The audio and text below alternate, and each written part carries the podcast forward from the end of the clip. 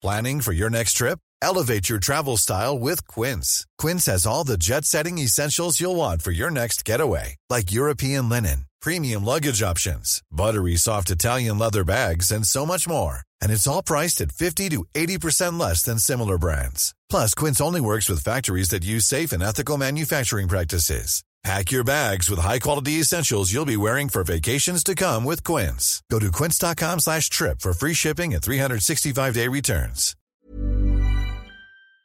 This is the Times evening briefing on Friday, the 18th of December.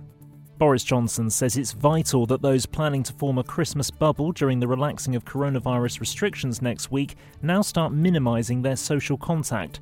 The Prime Minister has again stressed that allowing up to three households to mix between the 23rd and 27th of December should be seen as a maximum allowance rather than a target to aim for. Mr Johnson has also said he's confident people will be sensible. All the evidence I'm seeing is people really understand this is the time to look after, uh, think about our elderly relatives, avoid spreading the disease, uh, keep it short, keep it small. You know, have a, have yourselves a, a very little Christmas, as I as I said uh, the other night. That is, I'm afraid, the way through this year. Meanwhile, the UK's R number has risen to between 1.1 and 1.2. The number is used to measure the virus's reproductive rate. The latest figure means on average 10 people who have the virus will go on to infect 11 or 12 others. The schools minister has set out more details on how COVID 19 tests for students will be administered in the new year. The government announced on Thursday that secondary school and college pupils' return to the classroom in England will be staggered in the first week of January to help with the rollout. Nick Gibb has been speaking to Times Radio.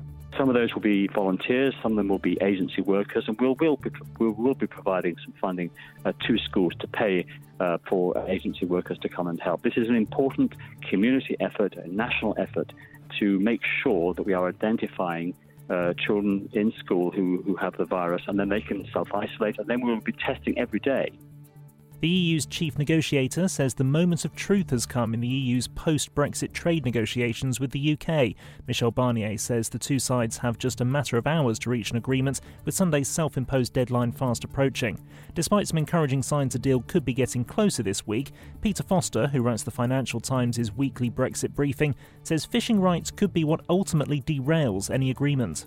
Both sides kind of felt that if we got to the end of this negotiation and most of the free trade agreement was done, would either side really throw it away over fish, which, as we keep saying, is 1% of EU GDP, 0.1% of ours? The trouble is, if both sides uh, uh, take that view, you're stuck because both sides are still waiting for the other one to fold.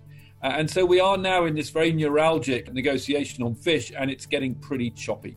A supermarket worker has been jailed for a minimum of 34 years for the murder of his wife and teenage daughter. Winchester Crown Court heard the 40 year old Polish national, Marcin Zun, launched a sustained and brutal attack at the family's home in Salisbury back in June.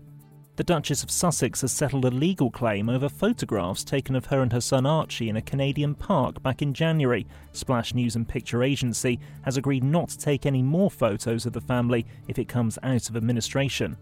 You can hear more on these stories throughout the day on Times Radio.